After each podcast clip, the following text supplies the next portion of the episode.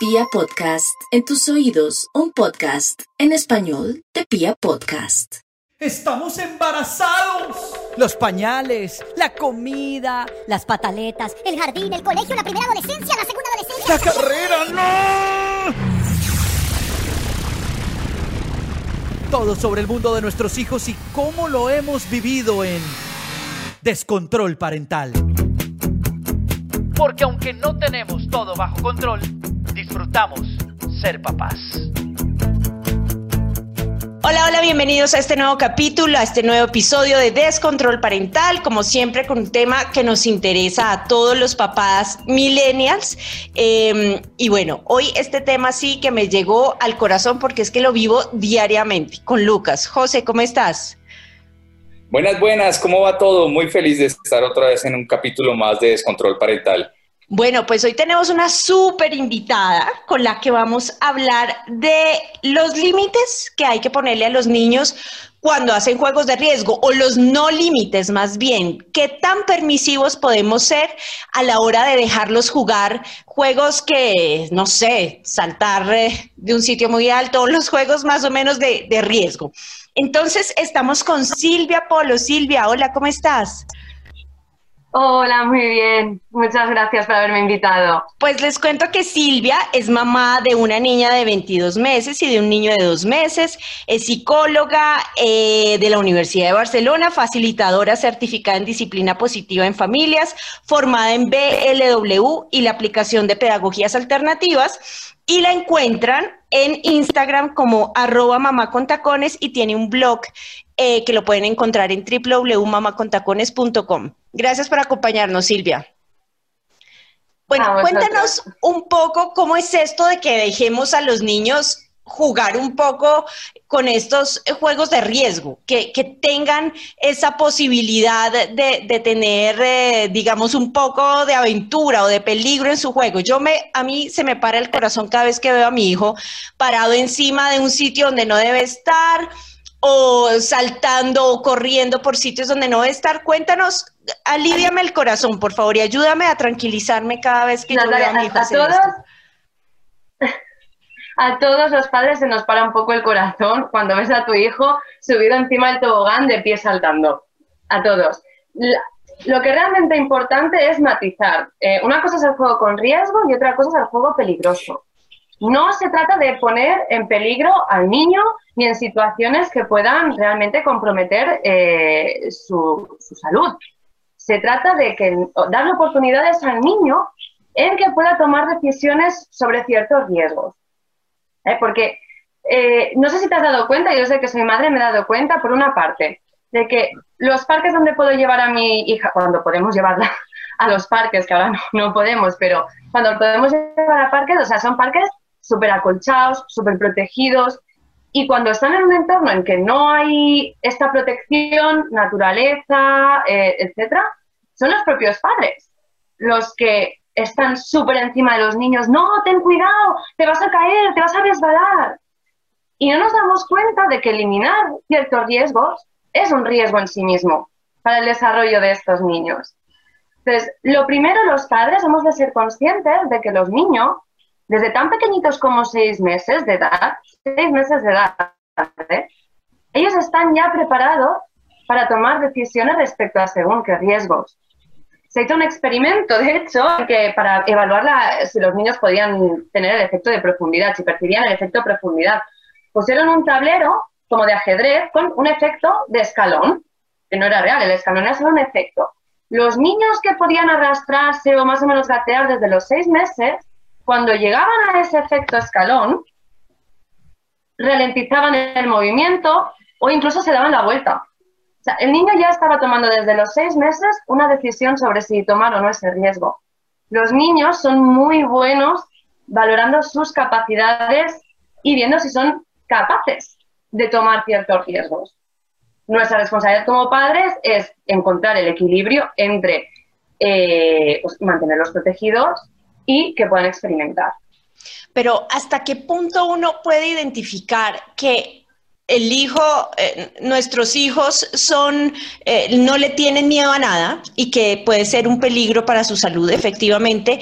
Y el, es el límite entre que no le tiene miedo a nada y dejemos lo que es bueno para su desarrollo.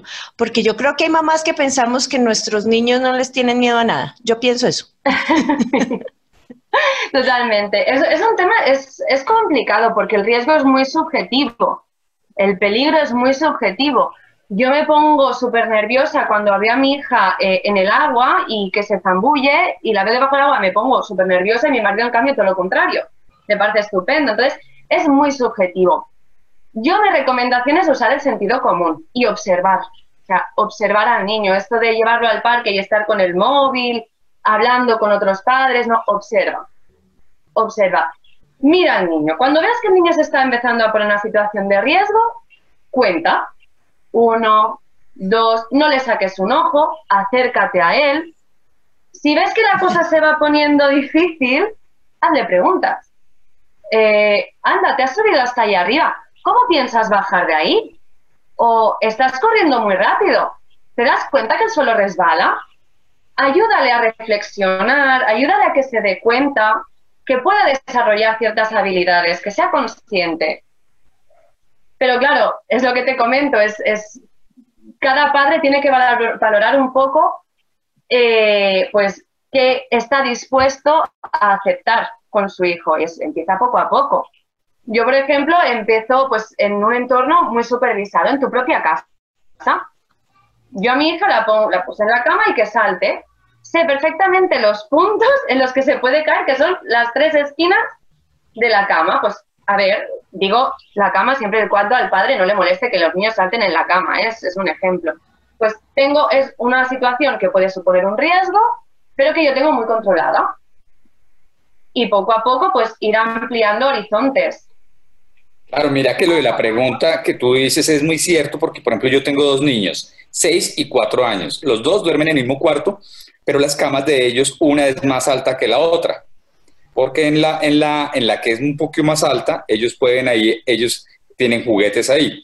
La cosa es que a veces se suben los dos a la cama alta y saltan a la cama baja, que están un poco separados. Entonces yo les empecé con el tema de las preguntas a decirles, ¿qué pasaría si no alcanzas a caer en la cama? ¿Qué pasaría si sigues derecho? Y ellos han empezado a generar como esa, esa, como esa conciencia, siendo chiquitos, en que se pueden golpear. Pero lo chistoso es que ellos se pegan haciendo los juegos más sencillos, pero que, como tú dices, a lo peligroso. Entonces empiezan a correr y se le atraviesa el uno al otro y se caen y se pegan y hay llanto.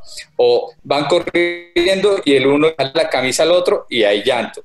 Entonces ahí es donde lo que tú decías al principio me, causó mucha, mucha curiosidad porque no todos los riesgos es, es como peligroso, pero sí hay juegos que son peligrosos. Es como que eh, eh, eh, es como una sinergia, pero a la vez es algo chistoso. Pues yo quiero decir, no, yo quiero decir que ustedes dos son muy civilizados, que se acercan y le hablan al niño. Yo sí debo confesar, no, Karen, bájate de ahí, por favor. Yo en este caso, Natalia, yo te digo, cuando hay una situación de verdad peligrosa, no te preocupes, pegar un grito, ten cuidado, eh, párate lo que sea necesario para parar esa acción. Pero si tú misma estás pudiendo contar segundos, es que el niño no se está poniendo en un peligro, peligro inminente. Está asumiendo un riesgo, pero no está delante de un peligro inminente. Así que te digo, si ves que es un sitio muy alto y tú no estás muy confiada, acércate a él. Acércate, dices, anda, estás alto, ¿eh? A ver, a ver cómo bajas, enséñame cómo bajaría. Pero ahí me surge una pregunta. ¿El del miedo será el niño o será el que le da miedo a la altura? Hay que diferenciar entre los miedos de. Este es uno de los puntos que me gustaría, quería hablar, que hay que diferenciar muy bien entre el miedo del niño y el miedo del padre. No puedes instalarle tu miedo al niño. Por eso te decía que siempre hay que ser un poco precavidos. Eh, intentar esperar. Yo creo que si te cuento un poco, Natalia, eh, bueno, y José, eh, todos los beneficios que tiene que los niños se pongan en riesgo, que se pongan en un riesgo controlado, te lo piensas, porque realmente cuando un niño se pone en riesgo, además de que es su naturaleza, por más que tú lo prepares todo súper protegido, el niño va a encontrar la manera de tirarse de cabeza de, la parte más alta de, tu casa. O sea, es su cerebro, funciona así y, es por una cuestión biológica, porque tienen que aprender habilidades, tienen que desarrollar habilidades, tienen que ponerse a prueba, saber sus límites. Si no pones a prueba tus límites, nunca vas a saber dónde están y nunca vas a poder superarlos. No, eh, luego el, el exponerte a un riesgo te hace afrontar tus miedos. Ostras, imaginaba que no iba a ser capaz de saltar tan alto y he conseguido saltar y, y- y no me he hecho daño. O me he hecho daño, pero he sobrevivido. ¿no? O sea, sobre, se sobreponen a esos, a esos miedos. Incluso aprovechar situaciones. Los niños se van a hacer daño. Porque los niños son niños y los niños se van a caer y se van a hacer daño. Que no quiero decir que se rompan una pierna, quiero decir que se van a dar un golpe en la rodilla, se van a hacer un arañazo. Aprovechemos nosotros ese momento a enseñarles. Onda, te has hecho daño. ¿Qué, podemos hacer? Vamos a limpiar esa herida. Vamos a poner hielo. Nada de te lo dije, nada de ¿ves? Es que ya lo sabía que iba a pasar. Nada de humillarlos más ni avergonzarlos más. Eso no tiene ningún tipo de enseñanza para el niño. Aprovechemos ese momento en hablar con él. Ostras, ¿por qué crees que te ha podido pasar? Valida sus sentimientos. Realmente esto te ha tenido que hacer daño, ¿eh? ¿Qué podemos hacer ahora? ¿O qué harás la próxima vez para que no te vuelvas a caer? Ayudarlo a que desarrolle estas, estas habilidades. Luego, desarrollen habilidades tipo que gestionar el estrés, eh, mantener la calma. Igual cuando está arriba del todo de, de- de una escalera, ostras, le da tensión, pero aprende, aprende a controlar ese estrés, aprende a manejar ese momento tan tenso y todas estas cosas que va aprendiendo van a ser imprescindibles para su desarrollo en la edad adulta. Son eh, pequeñas características que si las desarrollas cuando eres más mayor te ayudan muchísimo. Y luego ya ni te cuento los beneficios a nivel físico de fortalecer los músculos, de aumentar la resistencia, evitar el sedentarismo. Eh, de hecho, te voy a decir que los niños que asumen riesgos por sí mismos tienden a tener menos accidentes que aquellos niños que juegan a un juego dirigido por sus padres. Porque cuando el padre dirige el juego, asume por el niño unas capacidades que el niño considera que tal vez no tiene y le está haciendo asumir ese riesgo. Claro. Y es todo un tema, pues que, oye, que sí que hay que tener cierta mentalidad fría de tener cuidado con los niños y enseñarle dónde están los límites del peligro, pero a la vez, oye, ahí hay una balanza que hay unos beneficios muy importantes en esto de dejarles que hagan y deshagan un poco a su aire. tanto beneficios tanto para los niños como para los padres, porque entonces uno también puede, puede empezar a manejar los miedos que uno tiene, eh, confianza, es un tema de confianza, y segundo, porque uno está creando seres humanos que lo que tú dices, no de llegar y es que si yo le dije, es que si hubiera hecho, es que si se hubiera escondido, que si... Entonces ya uno está manejando un ser humano que cuando sea grande tampoco va a atacar, de, también se lo dije, sino también va a dialogar. Tal cual. Yo Tal cual. quiero Siempre lo digo, ¿eh? que los niños son los mejores maestros para los propios De padres. acuerdo. Totalmente de acuerdo. Si vienen a enseñarnos paz, paciencia, amor propio, amor, todo. Yo quiero preguntarte, Silvia, eh, hay unos papás que dicen, ay, tan rico tu hijo que se lanza y es atrevido y salta. El mío no, el mío eh, no juega casi y, y toca impulsarlo para que se suba al parque. ¿Tú qué, qué, qué le podríamos decir a esos papás que están como del otro lado? Que están pensando, ay, yo ya quisiera que mi hijo hiciera todas esas cosas. Que siempre queremos lo que no tenemos. y hemos de pensar que el niño es una persona en sí misma. Hay niños que están más dispuestos a asumir riesgos y hay niños que no. Yo no soy partidaria de obligar o incentivar al niño a hacer una cosa que él no quiere hacer o que no está preparado, porque él ya hará cuando esté preparado. Él lo hará. Pero, oye, si es un niño más precavido, mm, disfrútalo. No vas a estar todo el rato con el corazón en un puño. Y, bueno, el, truco un poco, si quieres que intente asumir más riesgos, es llevar a la naturaleza, ir a caminar por la montaña. Ya está. Que el niño camine por la montaña, que, que interaccione. Y ese es el principio. Ya poquito a poco el niño ya irá haciendo. Así es que es- está, es, está inherentemente asociado al desarrollo del niño, el, el exponerse a riesgos, es lo que te decía. hay, los niños ya saben sus capacidades y ellos ya saben hasta, normalmente hasta dónde pueden llegar, normalmente. Entonces, yo siempre digo, confía en el niño, confía en él, en sus capacidades. Esta es la mejor manera de enseñar y no lo quieras cambiar. El niño es así, tu hijo es, eh, no le gusta asumir riesgos, pues es así, no va a ser como a ti te gusta que sea. No hay más. De acuerdo. Lo que sí que también te digo del otro vertiente es que atentos mucho a niños que asumen riesgos por encima de sus posibilidades constantemente a un nivel de que siempre se hacen daño.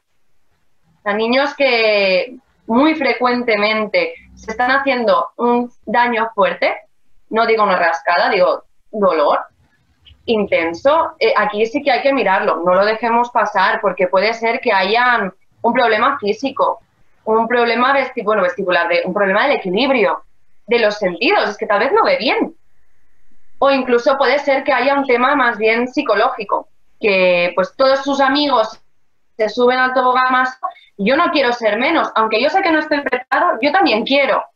Entonces, no lo dejemos de estar tampoco, o sea, no, no se trata de lo que te comentaba, ¿no? Encontrar el equilibrio entre el permitir juego con riesgo y el peligro. Entonces, hay puntos en que con los niños que se accidentan en exceso y de manera importante, sí que hay que mirarlo, no hay que dejarlo estar que es algo muy similar a lo que decía Nata antes, que hay niños que, que sí quieren a toda hora y que hay niños que no quieren en, en, otros momentos. Entonces, los que sí quieren a todo momento, pues hay que mirar hasta, hasta que hasta que tienen facultades, que, porque no todos los niños son iguales, todos generan sus, sus, sus aptitudes en diferentes momentos de la vida. Entonces hay que tener, yo creo que también cuidado con eso, porque de pronto es lo que tú dices, él siempre quiere hacer esto, pero siempre se pega, pues porque no tiene esa aptitud como lo tiene eh, Juanito o como lo tiene Pepito, no ha desarrollado en, ese momento. Yo en este caso siempre intento abogar por el todavía. ¿Y con qué me refiero a esto? Cuando el niño quiere asumir muchos riesgos que tal vez vemos que no está preparado,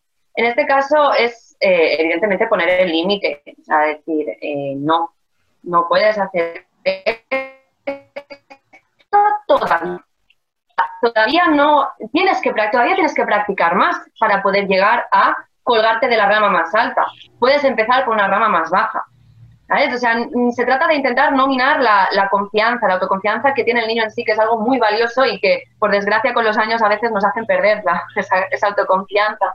Entonces, se trata de decirle, tú vas a tener la capacidad, todavía te falta práctica, pero lo vas a lograr. Es muy importante el límite, pero siempre alentando. Es muy buena esa frase. De acuerdo. Yo, hay los niños que generalmente juegan este tipo de, juegos eh, bruscos, pues no bruscos, sino de riesgo, también son niños generalmente como bruscos, que no miden eh, su fuerza, que se lanzan sobre otros niños queriendo tal vez abrazarlos, pero los terminan tumbando al piso. ¿Tiene, ¿Hay una correlación entre los niños bruscos y los niños que buscan riesgo en sus juegos? Yo no la he encontrado como tal. O sea, niños bruscos con que busquen, porque normalmente veo que el 90% de los niños buscan riesgos, pero no veo que el 90% de los niños sean bruscos. O sea, no podría haber una cierta relación o, nos llama a nosotros la atención porque a los niños que son más bruscos, más bestias, se les ve más. Pero yo no veo tanto ahí una relación tan directa, porque ya te digo que en el cerebro del niño está el el buscar el riesgo, porque es la manera en que se desarrollan, y luego están los niños que son más brutotes, que, bueno, son más brutos, que esto es estar, pues, muy encima, muy encima, y, si va a pegarle o a tirarle a un niño, acuérdate que en vez de tirar, damos las cosas. Es, que ah, no hay otro truco, es estar encima y enseñarle habilidades a los niños bruscos. Enseñar habilidades, no nada de has hecho daño, has pegado, has no sé qué, de los acusadores no hacen falta. Vamos, en vez de buscar culpables, vamos a buscar soluciones. Y decirle a un niño, ah, le has hecho daño, le has pegado, esto no se hace, esto se está mal. No hace falta. Ostras, el, este golpe le ha hecho daño a tu amigo. Em, vamos a ver si podemos hacer algo para que se sienta mejor. O en vez de tirar la pelota hacia, hacia tu amigo, tírala hacia el otro lado. O vamos a buscar otras maneras de jugar. Entonces, son cositas un poco diferentes. O sea, un niño brutote normalmente siempre está buscando riesgos, pero no todos los niños que buscan riesgos son brutotes. Ok, de acuerdo, de acuerdo. ¿Y qué tal está la concentración y la capacidad de los niños que buscan juegos de riesgo para hacer actividades más calmadas? Eh, de pronto es difícil que ellos se concentren, se sienten y hagan un dibujo como organizado o este tipo de cosas?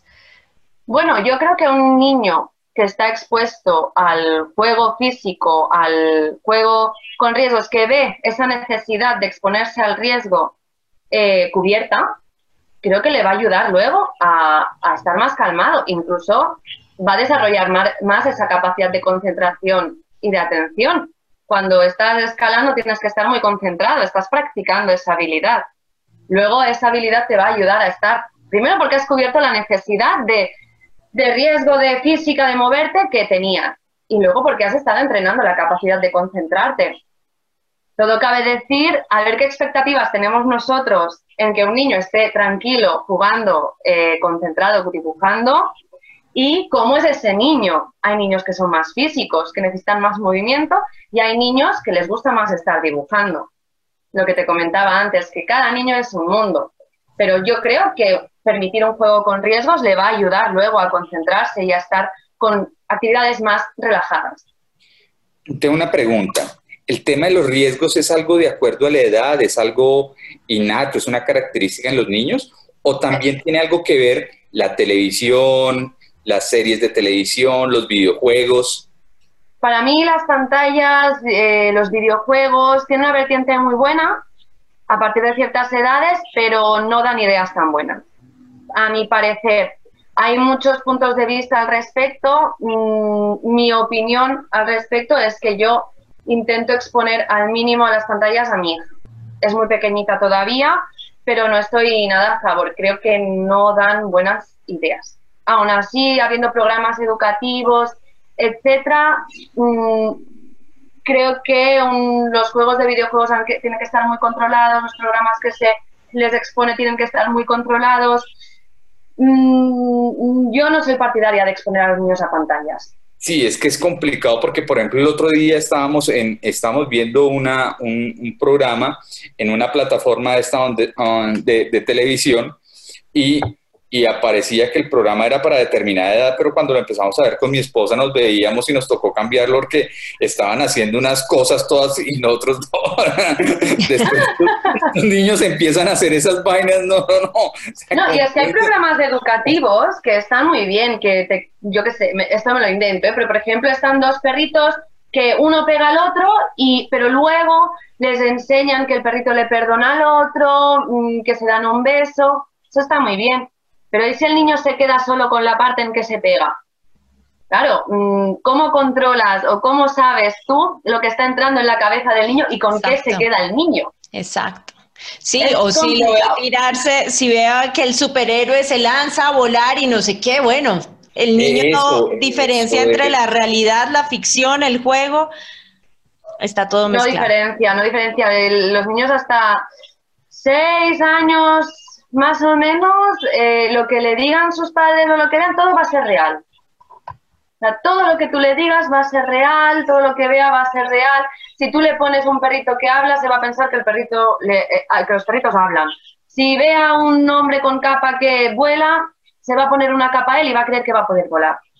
Entonces yo no soy partidaria para nada de la exposición a pantallas, al menos hasta unas edades avanzadas. De acuerdo, de acuerdo. Pues Silvia, ha sido muy interesante esta conversación contigo. Muchísimas gracias por acompañarnos. De nuevo encontramos a Silvia en Instagram como Mamá con Tacones y también su blog www.mamacontacones.com. Y a nosotros nos encuentran en arroba des al piso control parental. Gracias Silvia por acompañarnos. A vosotros por haberme invitado. Vale. Felicidades. Chao. Adiós, adiós. Adiós.